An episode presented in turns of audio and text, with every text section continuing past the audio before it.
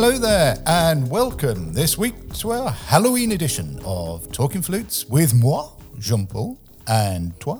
Toi is not the right thing, is it? And you, Claire? Yes, me, Claire. The opening theme tune was, as you would recognise it, it was Thriller by Michael Jackson, arranged and played by my good buddy Theo Travis. Oh, and a big shout out to our wonderful sponsors, TJ Flutes, who have been with us since the start. Crikey, how long ago was this, Claire? Five and a half years? At least. Oh, good grief. Please stop listening, everybody. We'll have an excuse to stop doing these then. oh, and it's down in Hove. And as you would expect, as it always is when I'm here, it's sunny. You always mention the weather. I do. it's my age thing again. I've just turned over a big birthday. I'm not going to tell. I'm going to be very feminine about it, but a very big number. Have you? Yeah, I have. Well, Rolf's just just had a big birthday too. I know, but he's in very good nick for that age.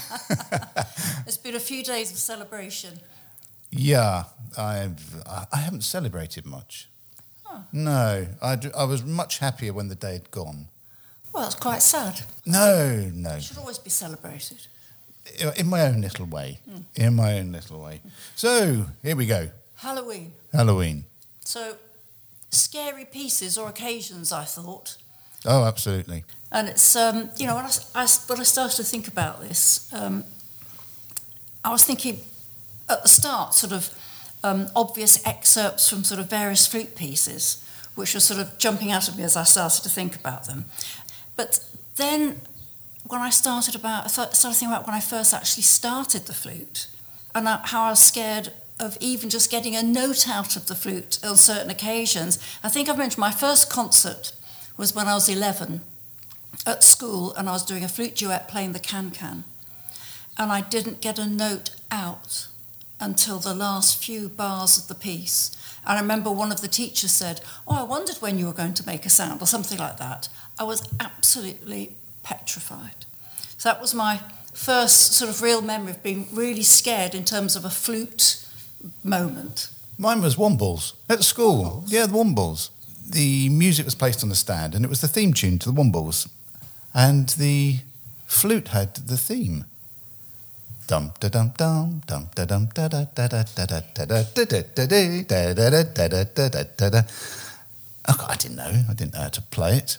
But the thing in my head, I remember the theme tune. So I managed to get through the whole lot, and the music teacher looked over and said, Jean Paul, that was wonderful. And took me from the back seat to the top seat. And I was found out straight after that. The only reason I could play that is not because I could read the music, it's just because the theme tune was in my head. Well, talk about theme tunes in your head. Um, I, I might have mentioned this story in the previous podcast, maybe five years ago, but um, I was doing a, a, a big children's concert in the northwest of England, and there were only five musicians, and there was a someone who led the whole show, and it was all based on radio program that all the kids had been listening during their term time. Anyway, we got stuck in traffic for this big. There's about two thousand kids waiting in a town hall for us we got stuck in traffic and we were late. And by the time we got to the, the hall, they'd started without us. So the, the compere was also the pianist, so he was playing things along. But each of the musicians had a, a tune to play. And um, mine was Annie's song, and the horn player was Tchaik Five. Anyway, so I started Annie's song, which is the same notes as the Tchaik Five horn solo. Ya da da dee dee, ba da da da da da. And I suddenly thought, oh no, I've gone into Tchaikovsky when I should be in Annie's song. And I, I thought, well, do I know this? I only know it in my head. Anyway, I kept going. I, I, it was absolutely petrifying. So, of course, the compere then had to say, well, we, did we catch you out there? That was the horn tune. The horn player was so, so upset because he didn't have anything to play then. But um, as you're playing and you're so scared because you don't know how you're going to get out of it, but you do. Yeah. when I was younger, I served in Her Majesty's Grenadier Guards Band, and we once did. Well, we always used to do investitures and banquets at the at the palace, Buckingham Palace, with the royal family and visiting dignitaries, or if they're having a family uh, event, there would be a small salon orchestra, and you obviously used to wear you used to have to have to wear red, uh, black socks because you had your blue trousers, your red tunic, your black shoes, and then you needed black socks. Now, anybody who knows me knows I've only ever worn since the age of 16. And this is another long story. I'm not going to go over it on this podcast as why I only wear red socks.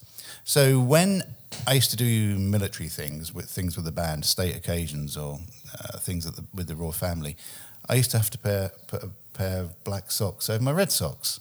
Why I didn't just take Why? my red socks? I, uh, do you know? I don't know. I think you might need to go into therapy about that. I think my daughter sock that. over red socks. I know, yeah. Oh, God, that's not true. I was 19. Uh, So I we it turned up to get changed, and I didn't have any black socks with me. I only had my red socks. And we went over to the palace, and when you're walking, you can see. Uh, we just sort of walked over because in those days you didn't get bus any. We just sort of walk across the road from the uh, Wellington Barracks. I never lived there, but that's where the band practice room was, and where we used to get changed over to Buckingham Palace. I walk over, and there's people behind me going, "You got your red socks on?" I said, "I've forgotten my black socks," and said, "Hopefully they won't call us down because sometimes you used to get called down when these, the Queen or whoever it was was hosting would come and thank you because they'd see your red socks, and then you'd be in serious trouble." And I spent the whole of the the, the banquet wishing that they didn't call us down. and they didn't. And I got away with it. Red socks. What would have been the punishment? Oh, crikey. Um, do you know, I think they might have locked me up for the night. I don't know. Oh. Or I would have been fined. But you spent the whole time just worried about what was going Yeah, to happen I rather did. about what you were doing. Yes, absolutely. The whole time. And it was the most sterile performance. I mean, I used to love doing it. They didn't last very long, the banquets, because the Queen didn't eat much. Uh, but it's all I was worried about was whether we are going to get called down and whether I was going to get found Yeah. out. Uh, did I learn a lesson from that? Yes, I never forgot a, a black pair of uh, socks again. but it also, I was quite frightened actually because there's some quite complicated stuff in a salon orchestra, and I can't remember any note. Crackers. Yeah. So it seemed about the sort of moments before you play, because I was thinking that quite a lot of my scariest moments have been before I played. Mm-hmm. So walking on, so walking in to do my grade eight exam when I'd never taken a grade exam before, so I wasn't really sure what what to expect, and just so walking in was was really scary. And then played my pieces. I'd learnt my piece, of course. I learnt my scales. Yes, I'd never done any formal aural training, so that was really scary. Um, you know, once I started playing, it was it was okay. And then I remember the the NFA Young Musician competition. Or the, I played at the, the convention, the, the American convention, a few times, and you're always playing to about between two, four, or six thousand people. So it's that moment when someone goes, "You're on," that feels really sort of scary as you're walking on. But once you're there, once you're there in front of everyone, you you you go into sort of work mode, professional mode, and it all it, it sort of all works out. The only times when I was thinking that it hasn't worked out quite as well as I'd hoped was I was doing a music club concert, and my flute had been playing up. In terms of, I knew there was something wrong, but I couldn't I couldn't see what it was, and why every now and again it would, you know, I just couldn't get some notes out. So, but it wasn't as simple as pads leaking, and, and it wasn't as simple as a screw coming undone or anything. I just couldn't work it out. Anyway, I had to go out and play Paganini 24th Caprice. just literally about, about the second variation. You know, it, you just get these spaces where there was absolutely nothing coming out. It was just, I didn't know what to do, but I just had to keep going. And it was uh, just a complete and utter nightmare. Did you play everything with music or did you play by memory? I played for most of my career. I played with music, mm-hmm. but it was only in the latter part of my career where I started playing things without music. I think it was always when I was training. I was in my first year, and two weeks, or maybe it was even a week before the first year exam, the first year recital, there were two, in, two flutes in my ear. And we were just told, oh, by the way, your exam's from memory. Now, I'd never played anything from memory apart from fun things mm. or songs I liked or whatever. And it absolutely terrified me. And I remember I was playing Poulenc Sonata. They just said, oh, we just want to hear the second and third movements. And I got the second note wrong of the second movement. and luckily, there was someone on the panel, one of the deans of the college, who said, Claire, it's okay. You don't have to do from memory, just put the music up. And and then I and I played and he was so nice about it, but I hadn't had any preparation for it. It's like some someone telling you so close to a performance from memory. Well, you can't do that. You have to prepare for months ahead. So that really scared me and I didn't want to put myself in that situation again. But many years later, there were certain pieces that needed to be done from memory. I remember um, Ian Clarke, TRKs. Oh, yeah. Which is this wonderfully evocative piece where you need the lights down. It has to be done from memory. And that felt, that felt easy because the lights were down and it wasn't a complex piece. Also, Debussy Syrinx is often done sort of off stage. Mm-hmm. Also, it didn't feel complex or difficult. But you know, I've just I just watched a bit of the uh, the Young Musician of the Year, the BBC Young Musician mm. of the Year final with this wonderful flute player who's at Chetham School of Music, Sylvia. She was playing in one of the rounds, maybe it was the final of the woodwind round. She was playing things like I think it was the Liebermann sonata, and she was playing something else. I actually can't remember what it was, but she was doing everything from memory and with such panache, with such confidence. But that's training.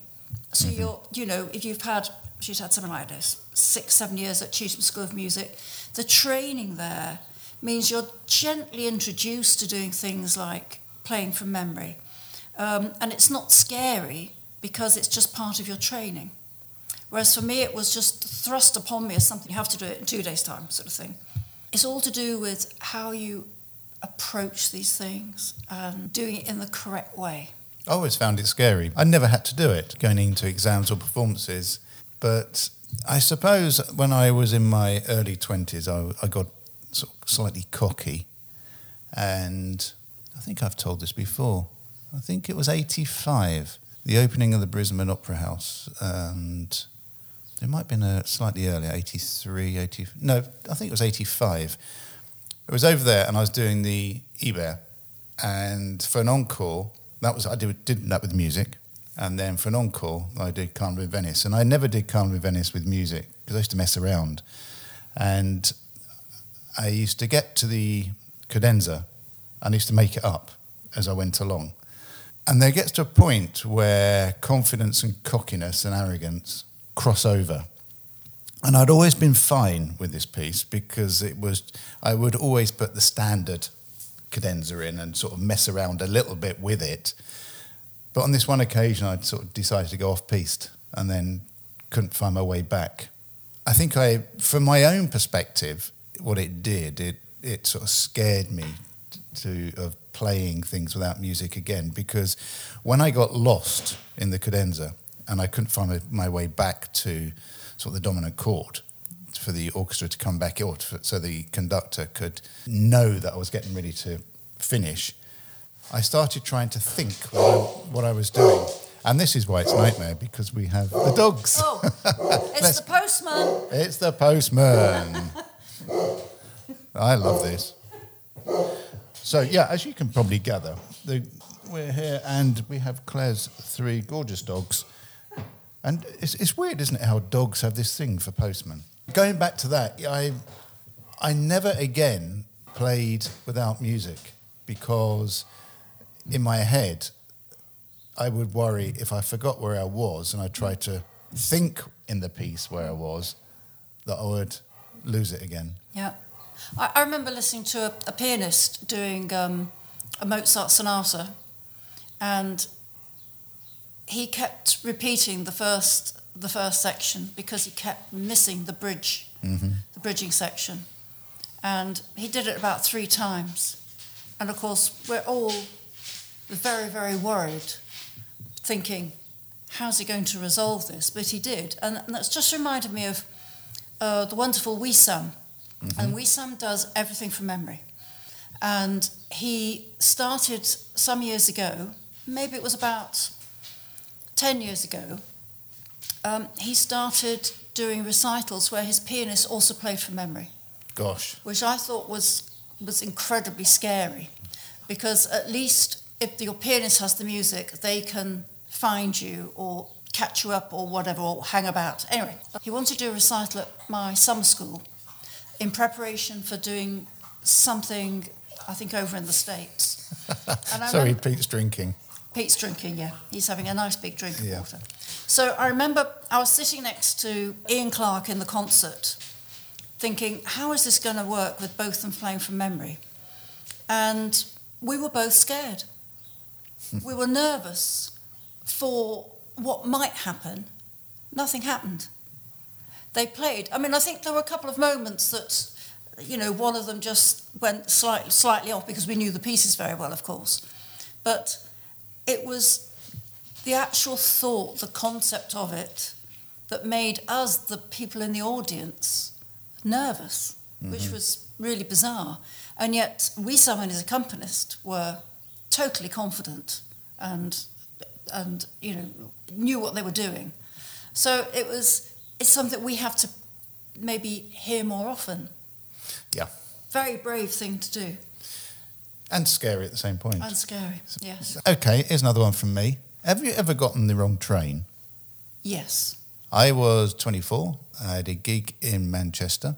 And you know when you go to Euston Station in London, you'll know that very well. And the trains sometimes are on opposing platforms.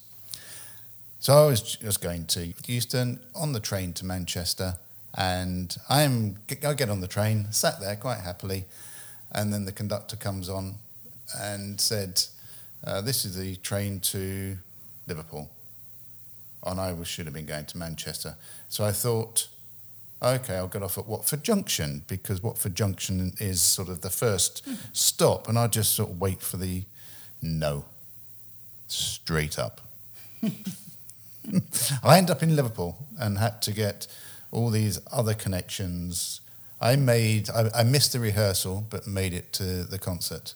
But that was scary. Yeah. And we didn't have mobile phones in those days. No, we oh, didn't. I'm old. I'm old. We didn't. I had a similar thing that I was driving from London to Manchester Mm-hmm. with um, a colleague going to a, a rehearsal, and because we were chatting, we missed that there were, there's the main ro- main motorway out of London called the M1, Mm-hmm. and you have to come off the M1 on the M6 to go to Manchester. We were chatting, we missed the M6, and suddenly thought, I don't really recognise where we are now. We were still on the M1 going to Leeds.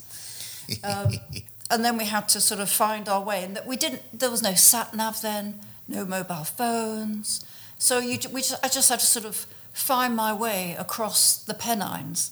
But, oh, well, Those were the days you had a big fat map. yeah, I usually did have a map, but I, I don't remember having one. We, we struggled, but we like you, we missed the rehearsal, but made the concert. But oh, we were made to suffer.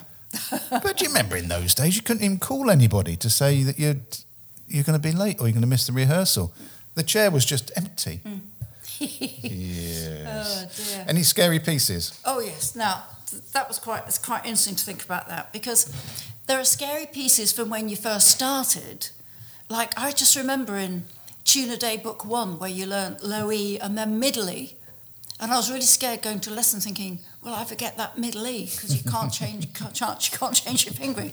So there's lots of things like that, but there there are, there are quite a few. So first of all. The opening of the Mozart D major concerto Yep. with the trill and a scale.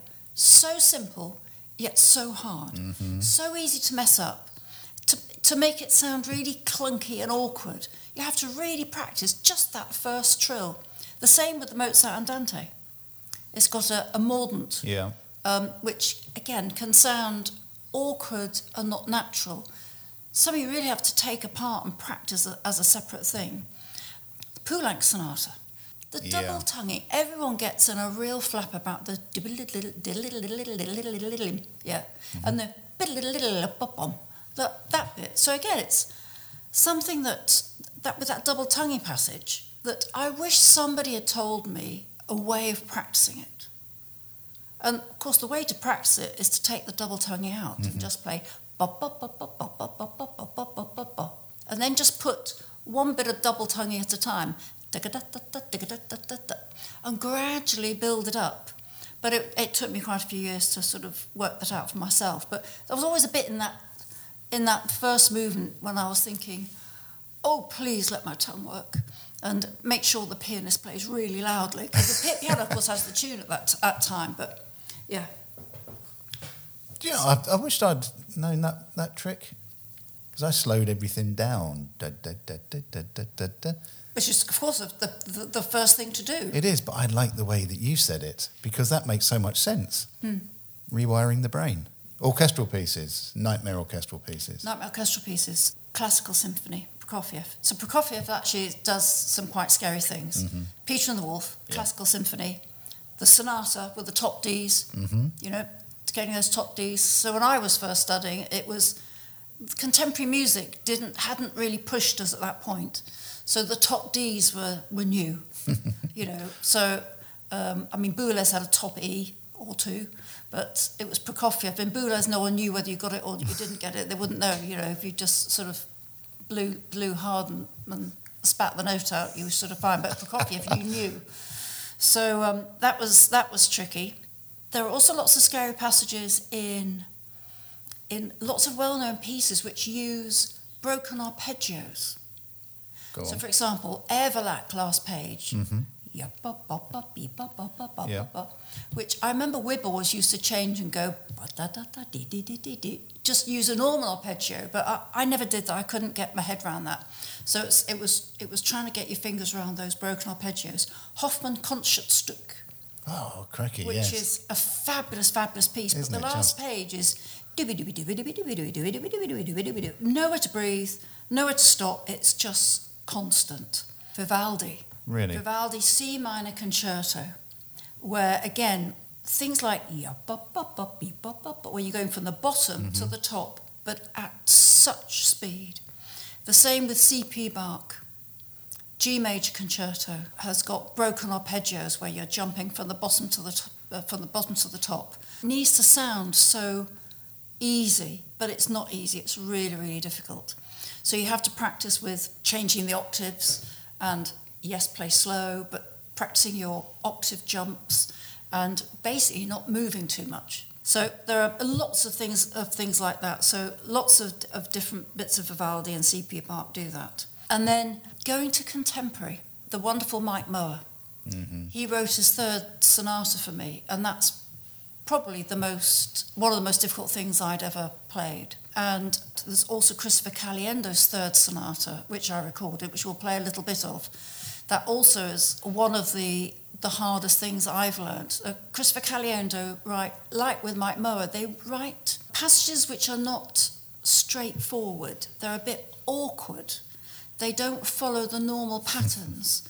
In which case, you've got to learn it so thoroughly because when you're playing, you haven't got time to actually read the notes. You've just got to you've got to understand the pattern and play the pattern, which don't follow the normal patterns. So it's Mike Mower's third sonata and Christopher Caliendo's third sonata. What shall we have a listen to now? Let's do the Christopher Caliendo, a bit of the last movement of his third sonata.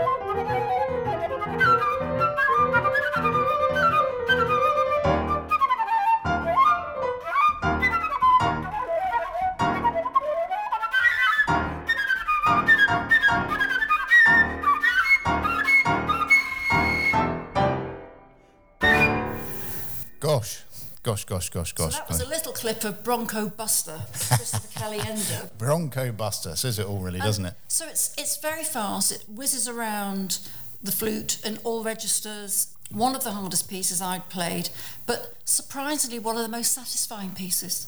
Is that just because you're happy to finished? no, it it becomes a personal challenge where you're making sure that the piece doesn't overcome you. That the fact that you control the piece, you can control what you're doing to perform that piece and communicate what that composer wants is one of the most satisfying things. And it doesn't matter if it's Christopher Caliendo's third sonata or it's a slow movement of a Handel sonata. It's that you have managed to communicate the composer's wishes and you feel comfortable and a sense of achievement.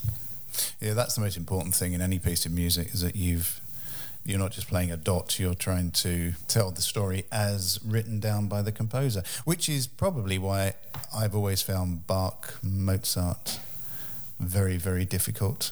I'm sort of almost a nightmare. They are very difficult, especially as everyone knows them. And I think that's that's one of the difficulties when you're playing a piece that's so well known. Everybody has an opinion about how Yeah. you should play it, and especially with early music in terms of style. Um, everyone has their own viewpoint about how that style is, and I think um, I struggled with that for years and years. That I never felt I was waiting for someone to criticise. And it's only when you just get a bit older and become confident and that you can perform and say, this is how I want to do it. And to not to go with the flow, uh, the, the, the general flow of things and to actually do your own interpretation of it within the confines of the Baroque style. So often having a nightmare could be playing a wrong note at the wrong time or a wrong note at the right time. Did you ever do that? Did you ever do a corking wrong note? Yes. And how did you overcome that feeling? I remember um, sitting in a little pit orchestra in, in the Queen Elizabeth Hall, and we were doing something like the Three Cornered Hat or something like this. And it was with, we were in a pit orchestra because there were dancers. And so it was a very small orchestra, there was only about nine of us. At the end of one of the sections, where it arrives at a real climax with the piccolo, the last note going bum, like that, just this very high, as loud, top, top A on the piccolo, the end of that section. And the conductor did this great big gesture to bring out this last note, and I didn't play it. So he looked ridiculous. And then just after he did the great big gesture, I went, so it was it was terrifying and hilariously funny all at the same time. Just the brass players can seem to be able to get away with it, can't Yeah. they? With a pia.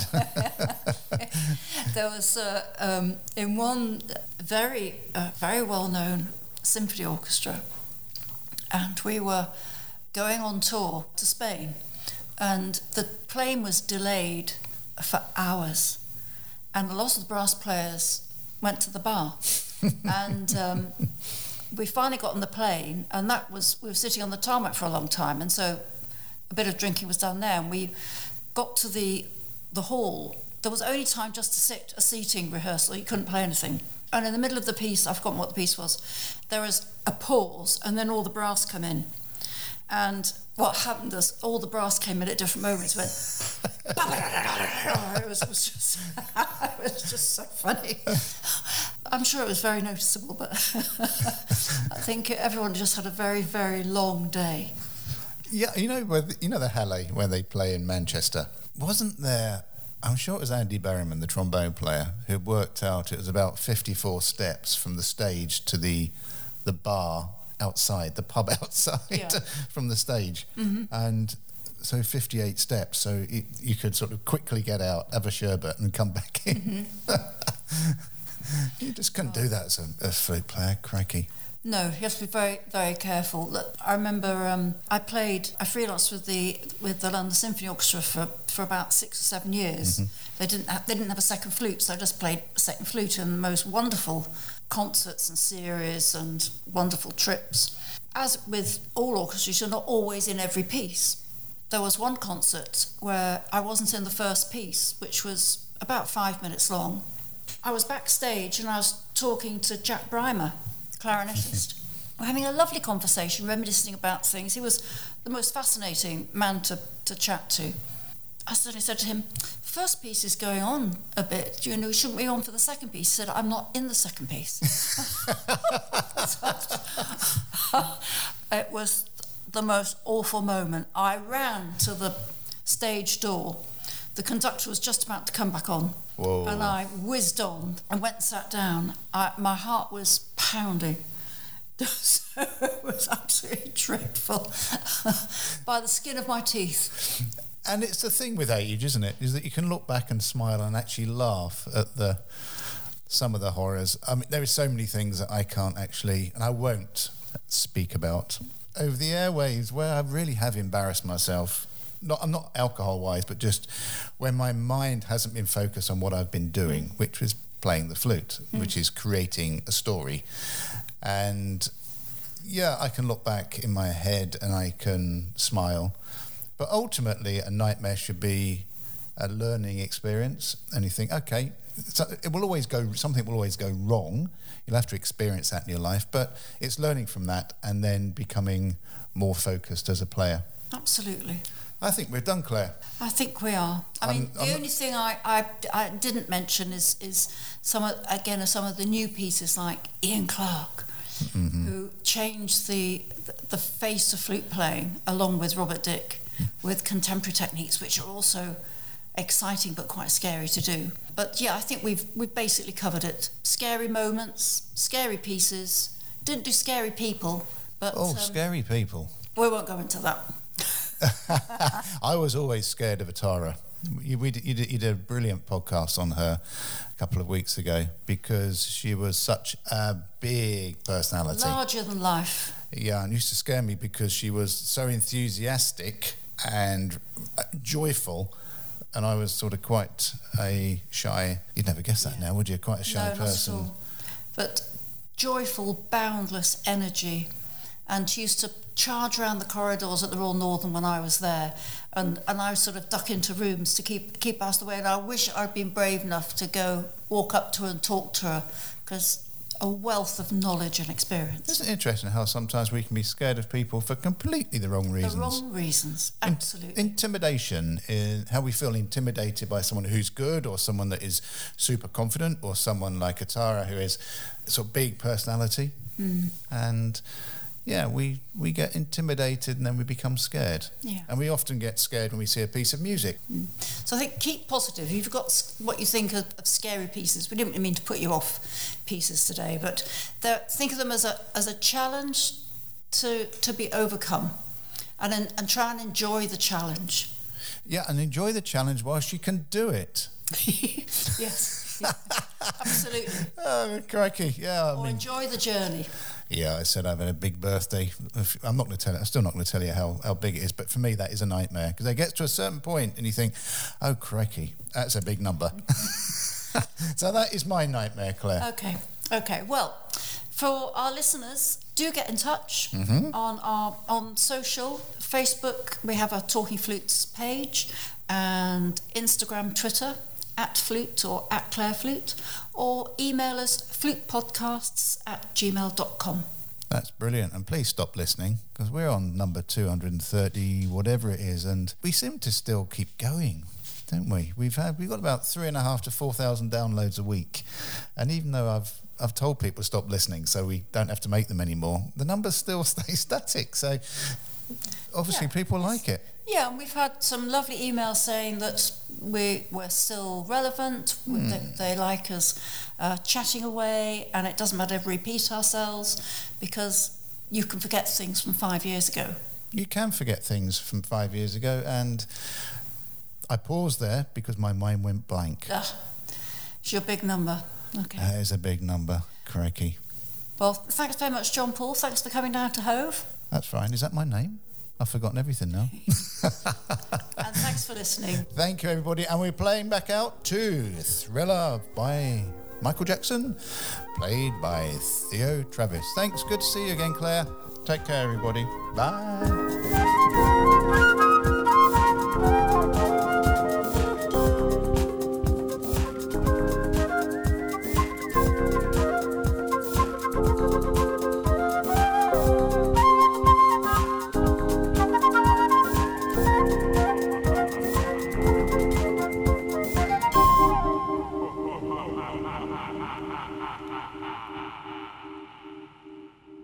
Talking Flutes and Talking Flutes Extra are podcast productions by the Trevor James Flute Company.